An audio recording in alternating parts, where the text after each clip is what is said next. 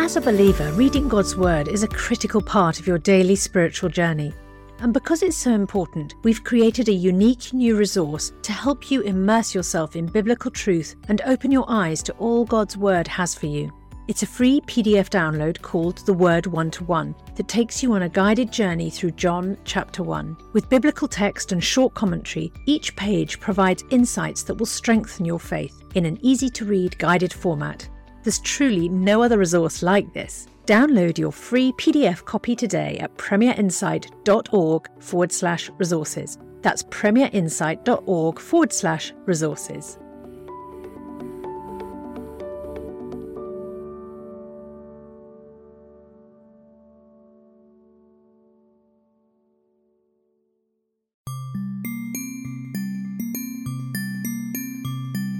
Matters of Life and Death, a podcast from Premier Unbelievable.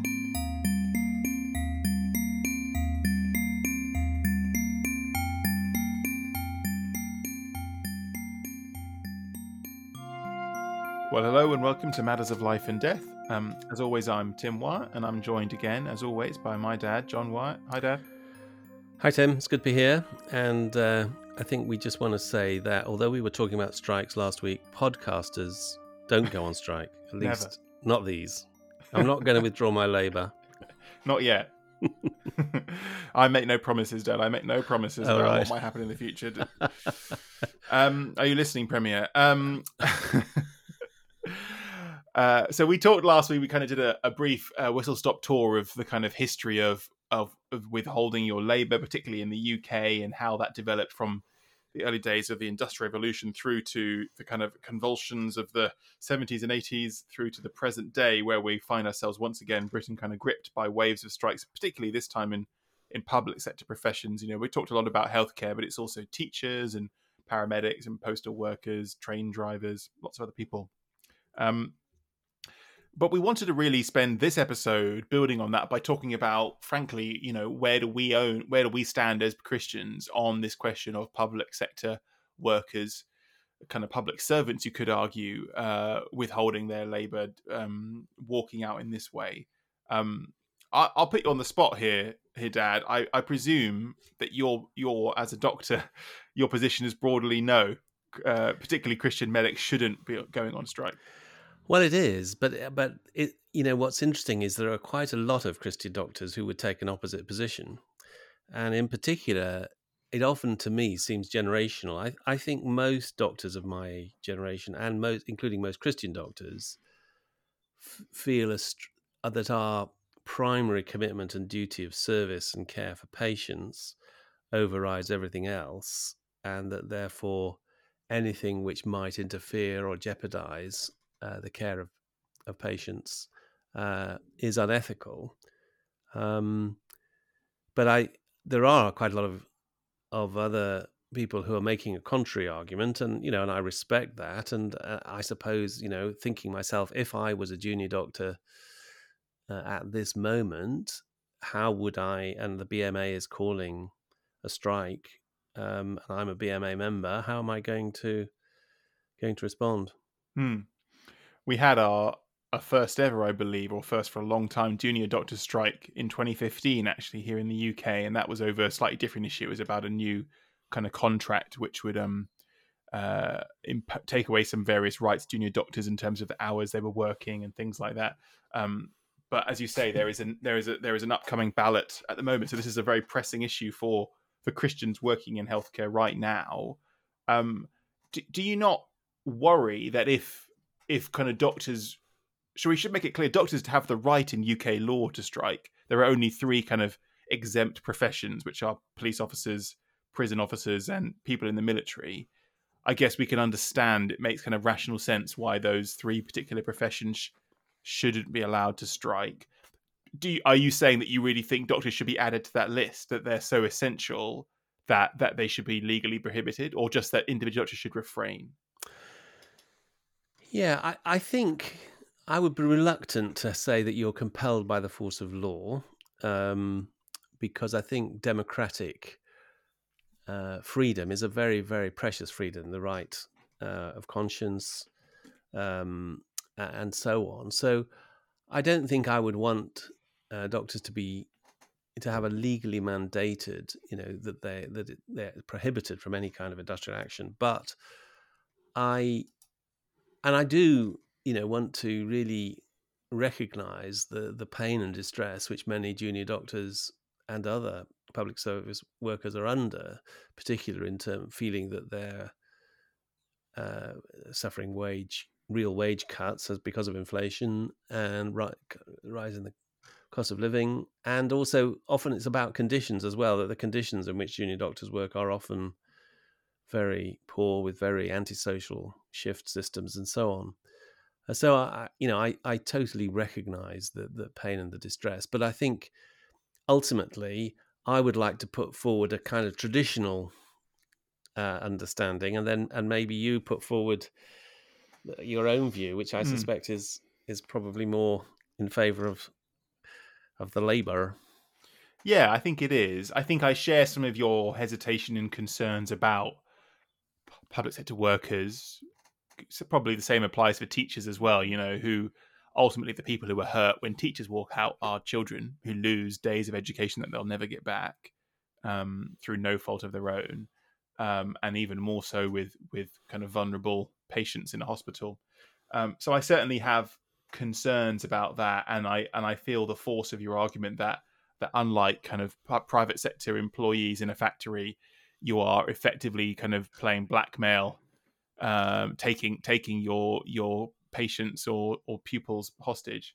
But I I do I do resist the idea that that ultimately that there is there is no grounds in which public sector workers in that fashion should strike because fundamentally out of a fairly kind of pessimistic view of power, and that is that if if the employer, in this case the government, knows that, then it has no incentive whatsoever to actually address what I would regard, particularly in the NHS, as a crisis. You know, I share the analysis of the BMA and many doctors and nurses that the NHS in this country has been run down, uh, has been allowed to to fester and to disintegrate, uh, uh, and it's been kept together only on the backs of unconscionable amounts of hard work and by nurses and doctors. And I think fundamentally the government has shown no interest in addressing this. And if you take away their one lever that that healthcare workers have, i.e., strikes, I don't really see any prospect of of that being addressed. And so therefore you could argue that the way you look after your patients in the long term, paradoxically, is by harming them in the short term by going on strike.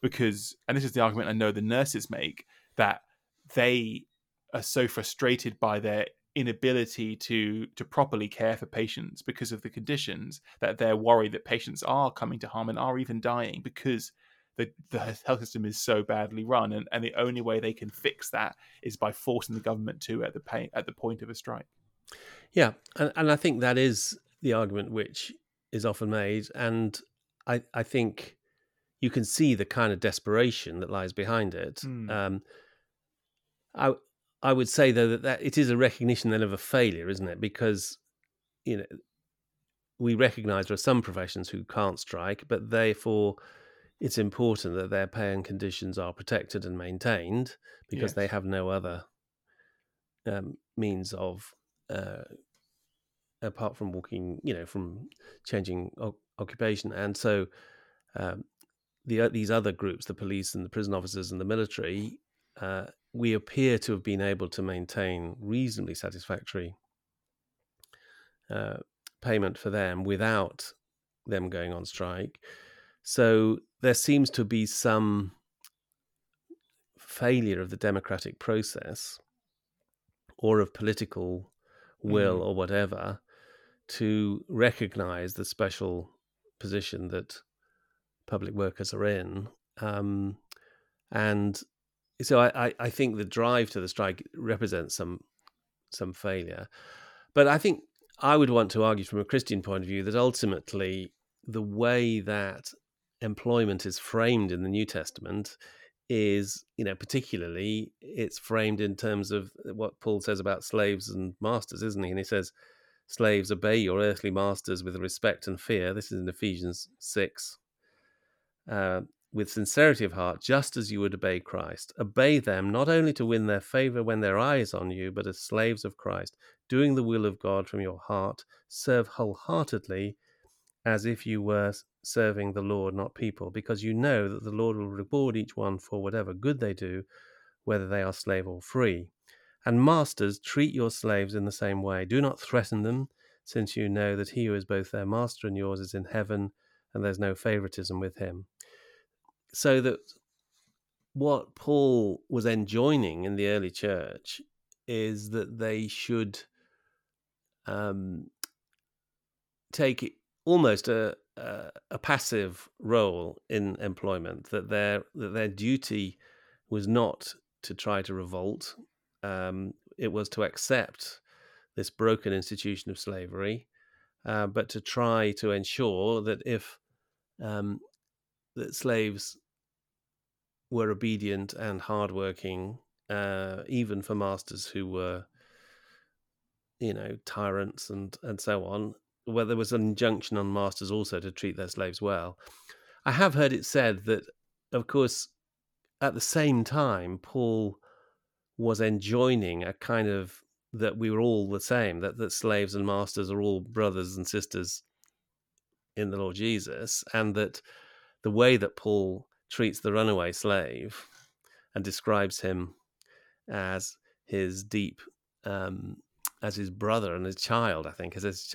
Um, this is clearly, Philemon, right? This is yes, Onesimus, the, the runaway slave. Onesimus, who, the runaway slave, who's come to Paul, and Paul writes back to his owner saying, "Take him back, but, but treat him kindly yes, as a and, son, as a brother." And you're taking my heart, you know. So, so clearly, the church completely subverted this traditional, uh, incredibly hierarchical employment structure, whilst at the same time, Paul is instructing slaves to um, to obey their masters. And uh, you know, it's been suggested that uh, Christianity was subverting the slavery system from inside, whilst at the same time enjoining um, obedience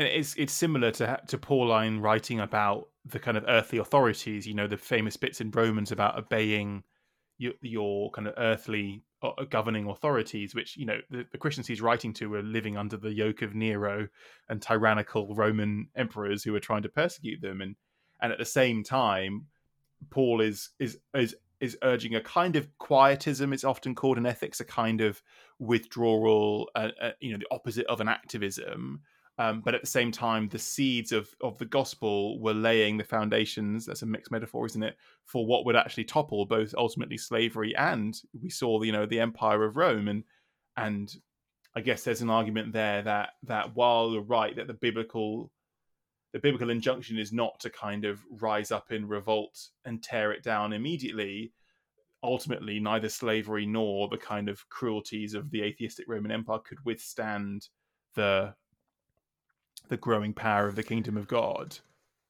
Yes, I, I think actually, I'm just thinking historically, I don't think quietism is the right word because quietism actually in Christian history is a heresy, which is basically says goes to an extreme. It says basically, I don't want to. I, I, you don't need to get involved at all in in society and in politics. You simply withdraw into the monastery and it doesn't matter what terrible things are happening in the rest of the world.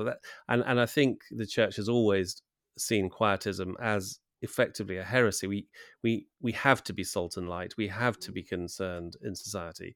But nonetheless, I think it's a kind of passivity, isn't it? A, mm. a, a an upholding, a, a small c conservative. We uphold the structures of society, and and certainly, I think if if I think of the Christian heritage I was raised in, uh, it was very much as a child. It was very much that that kind of view that that we should be good citizens. We shouldn't uh, disrupt and um, and cause difficulties. And it was often quoting this kind of of uh, Pauline injunction.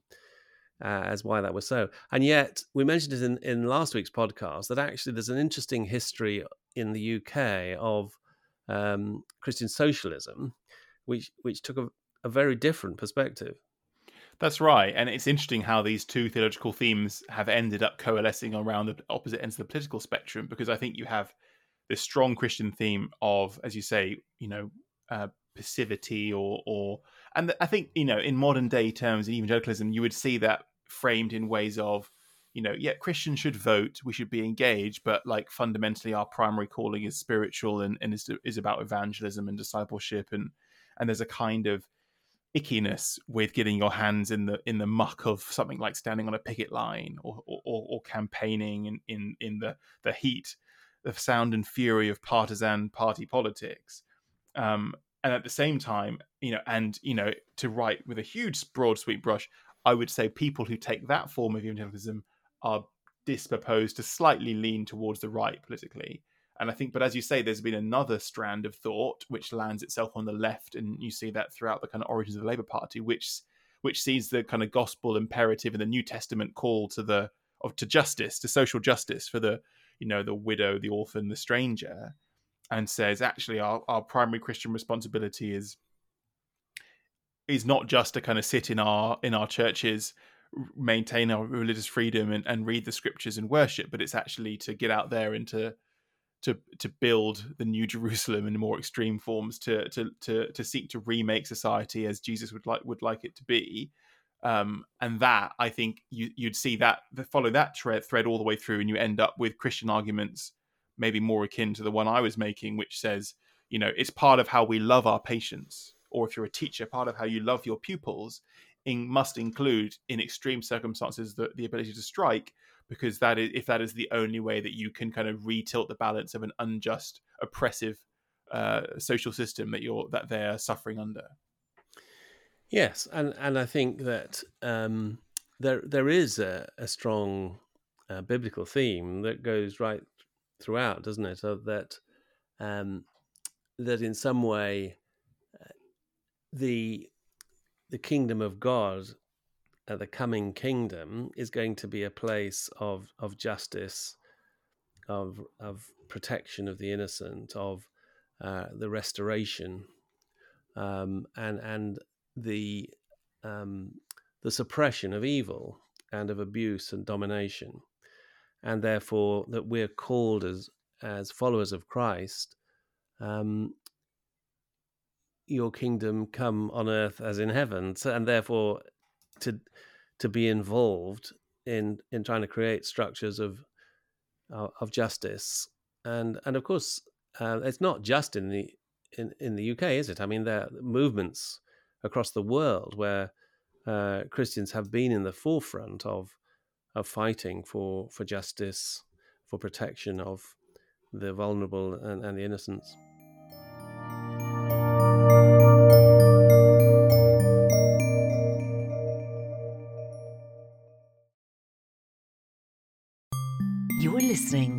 Matters of Life and Death, a podcast from Premier Unbelievable.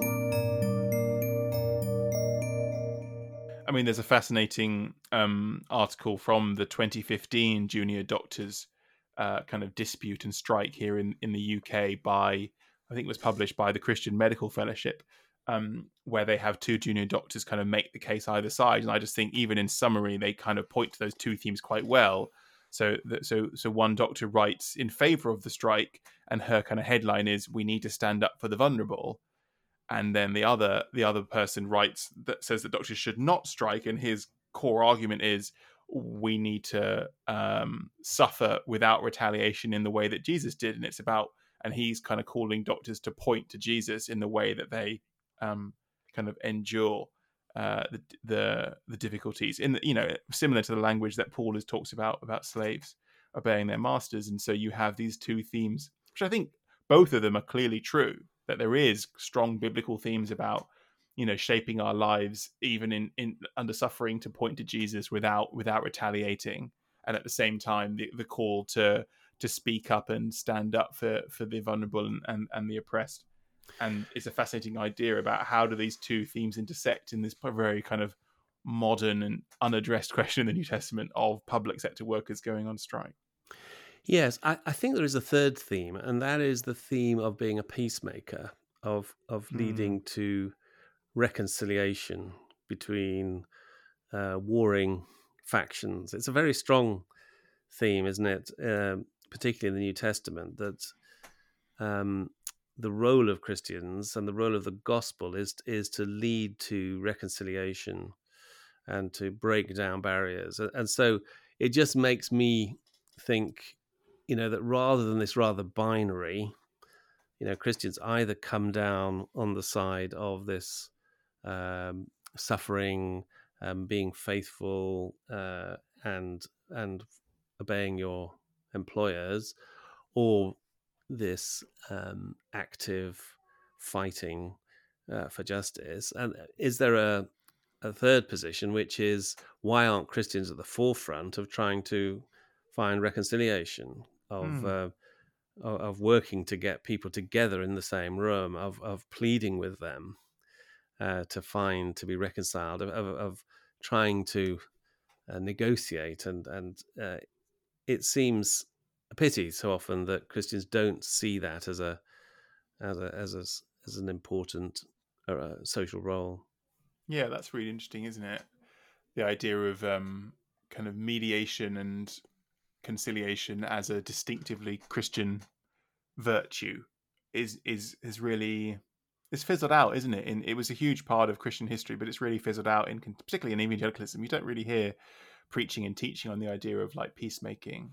Um, no, you don't. Even though it's in the Sermon of the Mount, isn't it? Uh, but uh, Sermon of the Mount that um, blessed are the peacemakers, and I I think certainly I can remember John Stott and, and people of that generation arguing, you know, when he uh, because it's interesting. I remember him preaching sermons at the time of the labor unrest, and uh, and it was certainly a line that he, he was often used to say that Christians ought to be at the forefront of activities for reconciliation, for dialogue, for understanding, uh, for listening. You know, was, these were very much themes that he he uh, argued for constantly, and I, I think part of the it's part of the polarization, isn't it, of our current society that we are in this very um, tribal and, and hostile,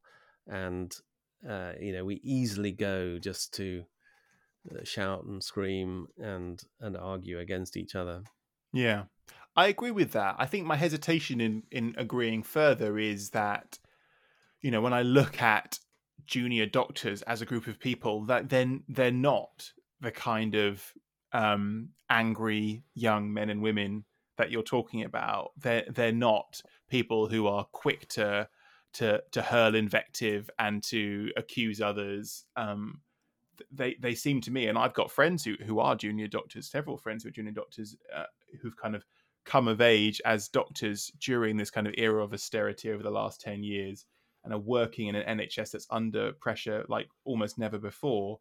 That they are like on the on the main kind of like small c conservative kind of ordinary, mostly middle class, kind of law obeying people, and and there's only so far you can go in in making allowances and seeking reconciliation if the if the other party in the dispute is not interested in negotiation, is not interested in finding a compromise, and so I, I really do feel quite strongly that there is potentially maybe a generational shift here that that I think my generation feels more exasperated and frustrated by political paralysis and, frankly, the growing inequality between rich and poor that increasingly correlates between old and young. And I think there is a sense in which even ordinary, kind of non shouty uh, kind of people are so desperate now that they are seriously considering think something unheard of, you know, going on strike, which is just not part of the kind of cultural landscape of people of my kind of class and background, is it? it uh, yeah, absolutely. Yeah. I, I think just the other thing I would want to say is that if you stand back a bit and say, so why is it that these publicly funded services, and in particular the NHS, is so under such uh, financial distress? And the reason is because of a total political failure uh, in finding creative ways of solving the financial need. Mm. And it's pretty obvious in most countries across the world. People, although the majority of the costs of healthcare is met by the state, people make a contribution, and that contribution is means tested. And I think m- politically, most people, at least in theory, would be prepared to make a contribution to the care they receive in the NHS. And the idea that it was means tested would be entirely reasonable and appropriate. And most people would see why it should be means tested. Um, but I think that uh, this shibboleth that the NHS has to be free at the point of need, there is simply there is no mechanism by which anybody can make a contribution for their care, um, and that this is completely inappropriate. Once you've taken that, and I just see that as a as a huge failure of of political creativity, and and one of the things was that the root is of, of the problems the NHS is under. Yeah, I think there's some there's some merit in that. I mean, I would note that as a percentage of GDP, we still spend less as the UK than the kind of OECD average for example. So, you know, we're we're currently are we are basically trying to do universally funded healthcare on the cheap, you know, and you've seen that in in and the COVID pandemic really exposed that in the healthcare system in in how we we had you know the margins were incredibly narrow and and things were run just in time and all that stuff. And the moment there was a crisis there weren't any ward space and there wasn't any capacity to ramp up and all that thing. Absolutely so there is clearly there is clearly scope even before we start digging into the pockets of patients, there is clearly scope, in my view, for the government to be thinking in the round about whether they are contributing enough money and whether you know 12 years of pay restraint and and and capital investment being starved has really left us with it with an NHS ready and able to, to step up to the challenge. Yeah, absolutely. But the reason that that has happened is because the NHS simply comes out of general taxation and therefore it comes out of income tax. And income tax and taxation is such a politically sensitive subject. Everybody says, yes, we want to give more money to the NHS. Do you want to go your income tax to go up by 2p? Oh, absolutely no, no way.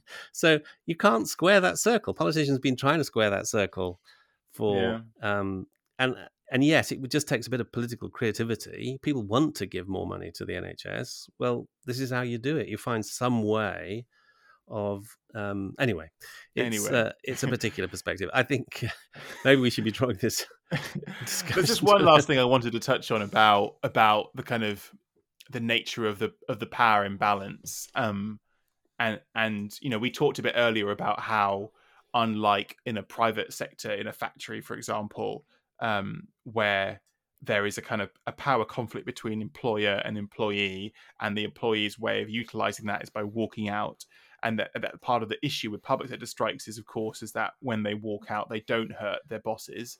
You know it's not the the the teachers ceo or the or the nhs trust ceo who suffers when when doctors walk out. It's um it's the patients. But there's also an, an inverse power imbalance which is that the in the public sector there's also they're also monopoly employers and if you want to be a junior doctor in the UK, you have to accept the contract, the terms and conditions that are offered to you by the NHS and ultimately by the government.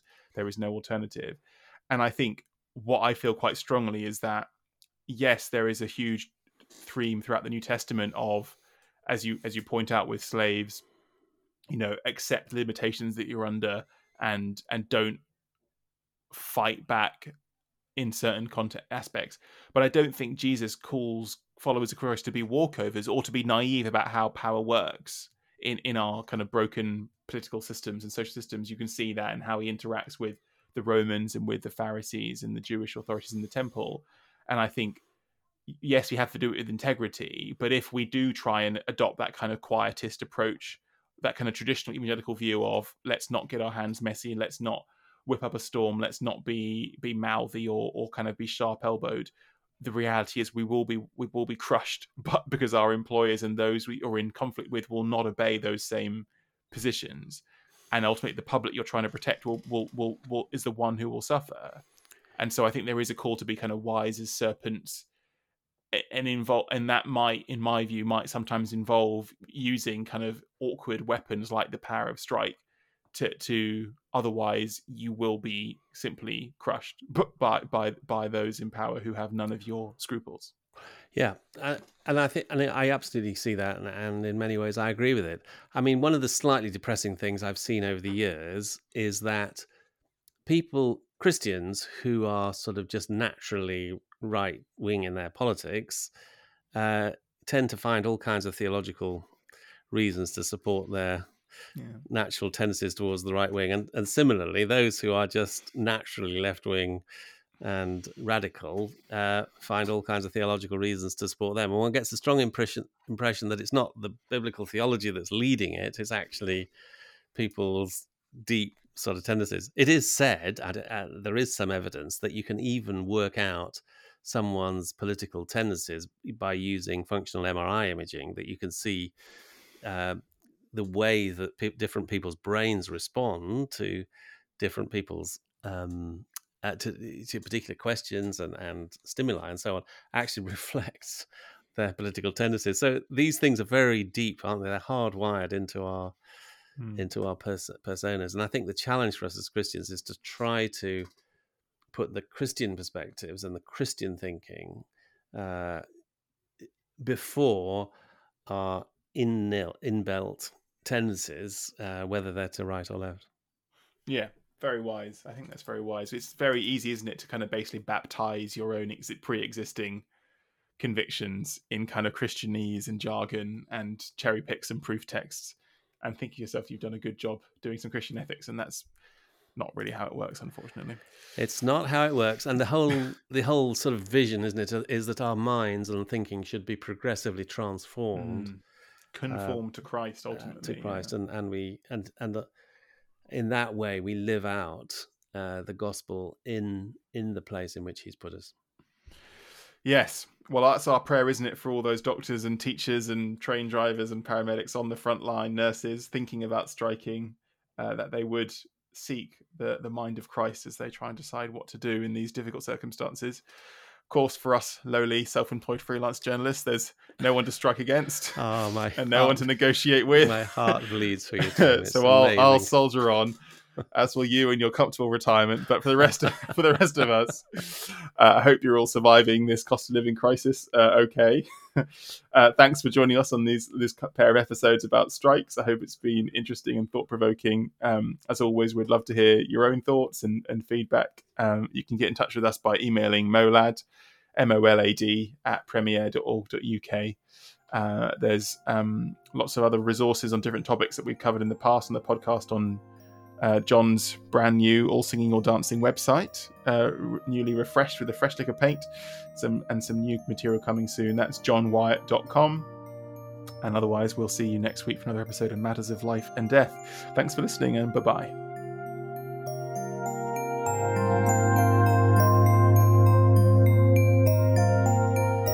You've been listening to Matters of Life and Death, a podcast from Premier Unbelievable.